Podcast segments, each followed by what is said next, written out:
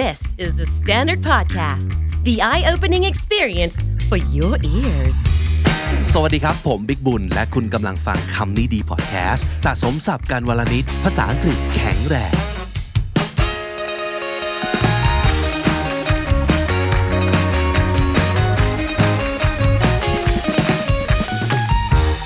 คุณผู้ฟังคุณผู้ชมครับ ถ้าเกิดมีปัญหาแบบนี้ episode นี้เหมาะกับคุณมากครับ นั่นก็คือรู้ศัพท์เยอะ แต่ผูกประโยคไม่ค่อยคล่อง เราต้องฝึกกันแบบนี้นะครับ episode วันนี้รู้ศัพท์ทั้งโลกผูกประโยคไม่ได้ ก็เป็นซีรีส์เดียวกันกับ episode 1004 คือศัพท์เต็มหัว พูดรัวๆไม่ได้ แล้วก็ episode 1056 รู้ศัพท์เพียบแต่เรียบเรียงไม่ได้ แล้วก็รวมถึง episode 1067 ด้วยนะครับ ฝึกร้อยเรียง 5 ประโยคร้อนๆ แบบ cool ๆเดี๋ยวเราจะใส่ลิงก์ทั้ง3 episode นี้เอาไว้ให้ย้อนกลับไปฟังกลับไปฝึกกันด้วยนะครับ วันนี้เน้นกันที่บทสนทนาที่คุณอาจจะพูดกับเพื่อนนั่นเอง ผมจะบอกประโยคภาษาไทยนะครับ แล้วก็ให้ศัพท์ภาษาอังกฤษไปจำนวนหนึ่ง ซึ่งก็น่าจะเป็นศัพท์ที่น่าจะเด้งขึ้นมาในหัวตอนที่คุณฟังข้อความภาษาไทยนั่นแหละนะครับ แต่ทีนี้ไอ้ศัพท์ที่ผมให้ไปเนี่ยที่เป็นภาษาอังกฤษเนี่ยอาจจะใช้หรือไม่ใช้หรือว่าเปลี่ยน ก็เป็นไปได้เช่นเดียวกันนะครับ เริ่มต้นกันที่ประโยคนี้เลย ประโยคที่หนึ่งคือ ไม่คิดเลยว่าชีวิตเนี้ยฉันจะได้เจอเธออีก อันนี้เพื่อนแน่ใช่ไหม เพื่อนแน่เนาะโอ้แต่เป็นเพื่อนที่อาจจะต้องพูดด้วยอารมณ์ไหนดี อาจจะดีใจก็ได้ที่เฮ้ยไม่คิดเลยอะว่าชีวิตนี้จะได้เจอเธออีกครั้งก็ดีใจจังเลยอะหรือ ฉันไม่คิดเลยนะ ว่าชีวิตเนี้ยฉันจะได้เจอเธออีก อ่าก็อันนี้แล้วแต่เอาไปโรลเพลย์กันนะครับ ว่าจะเป็นประโยคใจความแบบไหน แต่ศัพท์ที่น่าจะเด้งขึ้นมาในหัวทุกคนคือคำว่า never think meet you แล้วก็ again never think meet you again เรียงร้อยยังไงให้เป็นใจความว่า ไม่คิดเลยว่าชีวิตนี้ ฉันจะได้เจอเธออีกครั้ง พอได้ไหมครับ มันต้องเติมคำอะไรลงไป มันต้องปรับตบอย่างไร ให้ได้ใจความที่เราอยากสื่อ ลองดูสิครับว่า แต่งประโยคได้คล้ายกับผมหรือเปล่า I never thought I was ever going to meet you again in my life I never thought นี่คือสิ่งที่คิดเมื่อนานมาแล้ว เป็นอดีตจาก think เปลี่ยนเป็น thought never think เป็น never thought I never thought I was going to meet you again I was going to ใส่ ever เข้าไปนิดนึงเป็น I was ever going to คือไม่คิดเลยว่าจะได้มาเจอกันอีก again in my life อีกครั้งหนึ่งนะครับ I never thought I was ever going to meet you again in my life หรือยังมีอีกหนึ่งตัวเลือกสามารถจะพูดอย่างนี้ได้ Never had I thought that I would meet you again in my life Never had I thought that I would meet you again in my life นอกเหนือจาก I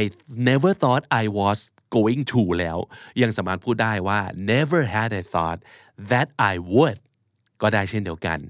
สื่อสารถึงประโยคใจความนี้ครับ ไม่คิดเลยว่าชีวิตเนี้ยจะได้เจอเธออีก ไปที่ประโยคที่สองครับ นี่แต่ฉันรู้ว่าเธอจะดังขนาดนี้ฉันคงจะถ่ายรูปกับเธอเก็บไว้เยอะๆกว่านี้แล้ว อันนี้เหมาะสำหรับคนที่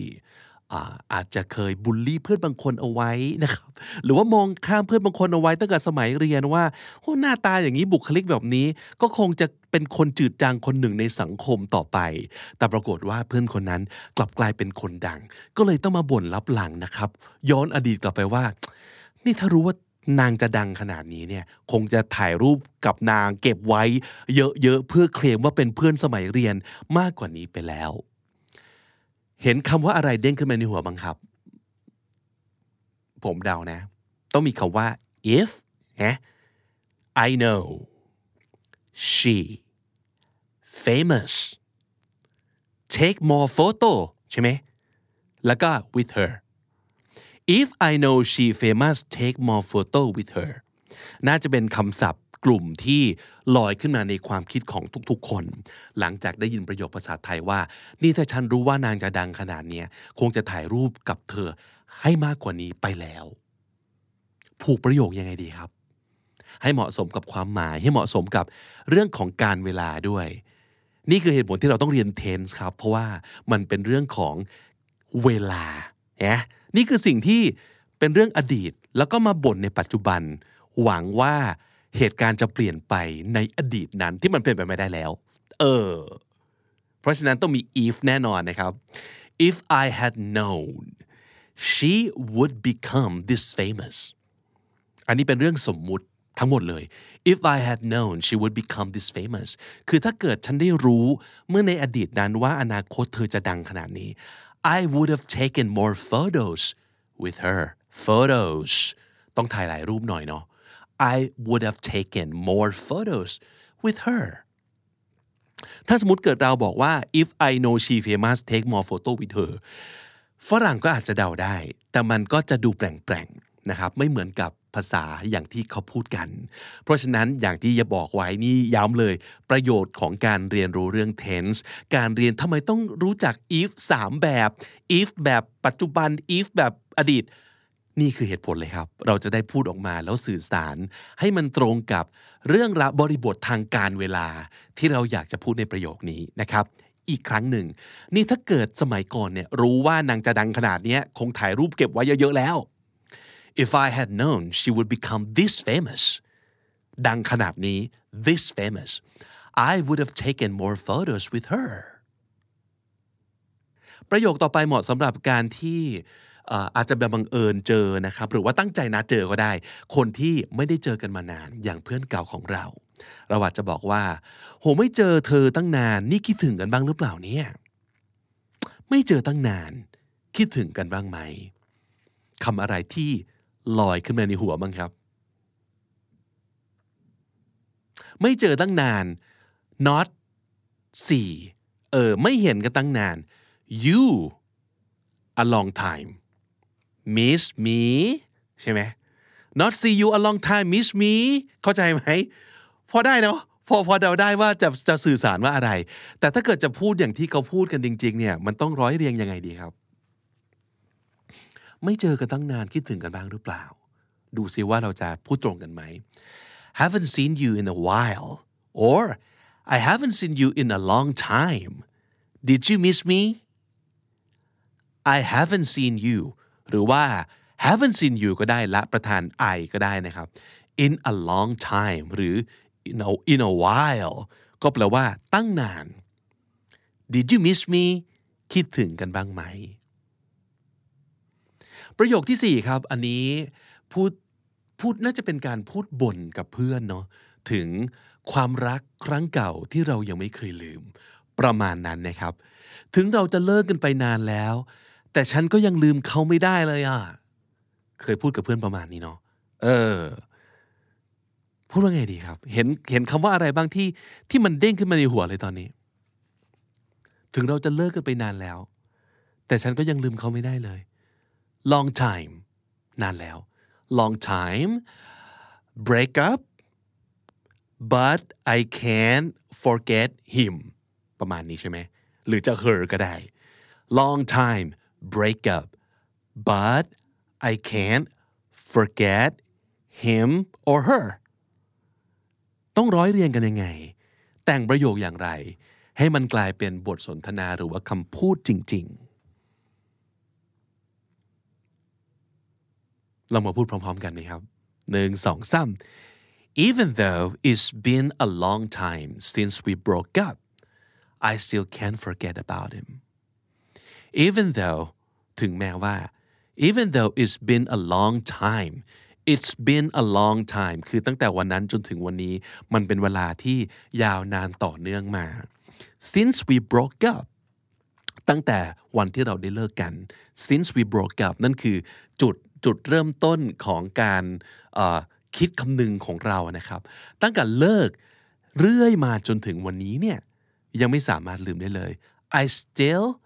ยังคง can't forget about him or her even though it's been a long time since we broke up I still can't forget about him or about her ประโยคสุดท้ายในวันนี้นะครับ พวกเราเนี่ย ผ่านช่วงเวลายากลำบากกันมาเยอะ แต่พวกเราก็ยังอยู่ด้วยกันตรงนี้เนาะนี่แหละที่สำคัญจบซึ้งๆหน่อยนะครับ ถึงแม้ว่าจะผ่านอะไรต่อมีอะไรมาลำบาก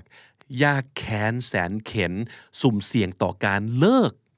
คบหากันก็มี ช่วงเวลายากลำบากผ่านกันมาเยอะแต่สุดท้ายแล้วเนี่ย พวกเราก็ยังอยู่ด้วยกันตรงนี้ นี่แหละที่สำคัญ เห็นคำว่าอะไรลอยขึ้นมาในหัวบ้างครับ we แน่นอนพวกเรานะครับ ผ่านช่วงเวลายากลำบากกันมาเยอะ หลาย ๆ คนอาจจะเห็นเขาว่าผ่าน past ไหมเออ เยอะคือ a lot ก็ก็ใช่ก็ได้ ช่วงเวลายากลำบาก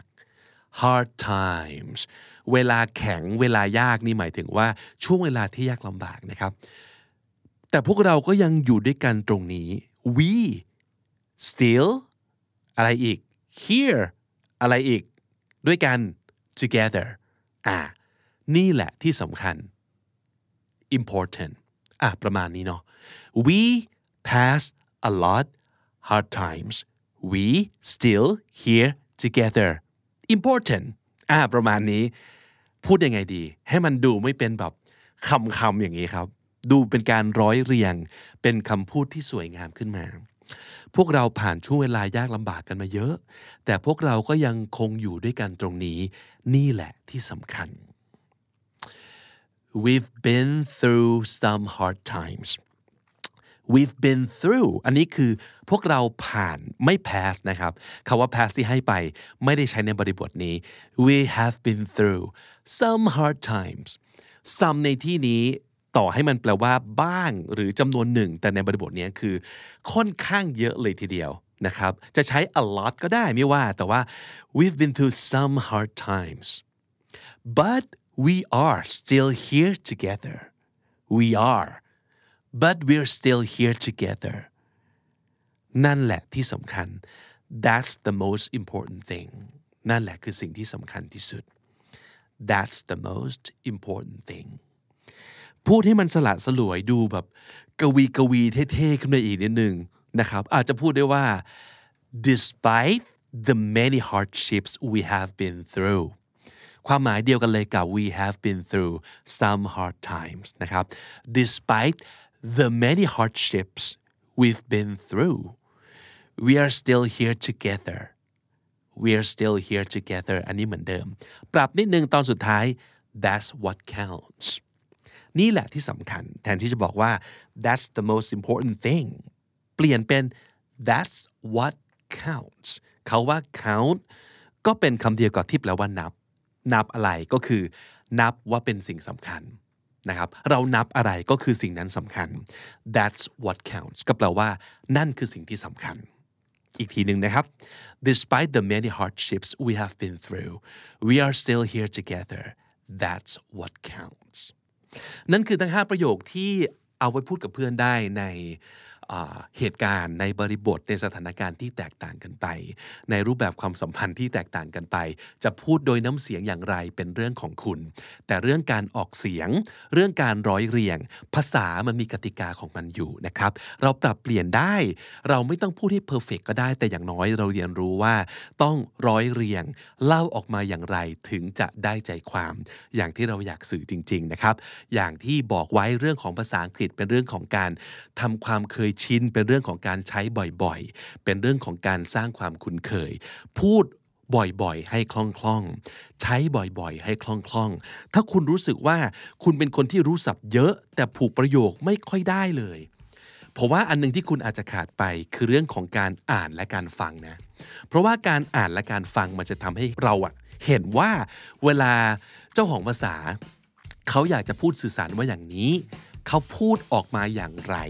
เวลาเราเรียนเนี่ยเราไม่ได้เรียนเป็นคำๆแต่เราเรียนเป็นตับๆครับ เราเรียนเป็นพวงๆครับ ก็คือทั้งใจความเขาพูดยังไง อ่า ไม่ใช่แค่รู้คำนี้แล้วจะสื่อสารได้ แต่มันต้องมา เป็นทั้งประโยคเลย เพราะฉะนั้นการเรียนเป็นพวงพวงๆไม่ใช่เป็นแค่คำคำๆนะครับ มันสำคัญมากๆ และสิ่งนี้มีให้คุณได้เสพฟรีตลอดเวลาบนโลกของอินเทอร์เน็ต ไม่ว่าจะเป็น YouTube ไม่ว่าจะเป็นซีรีส์ไม่ว่าจะฟังจากพอดแคสต์ก็ตามที ถ้ามีปัญหานี้ผมย้ำอีกครั้งรู้ศัพท์เยอะ แต่ผูกประโยคไม่ค่อยคล่อง ต้องฟังเยอะๆ แล้วก็มาฝึกกันที่คำนี้ดีด้วยนะครับ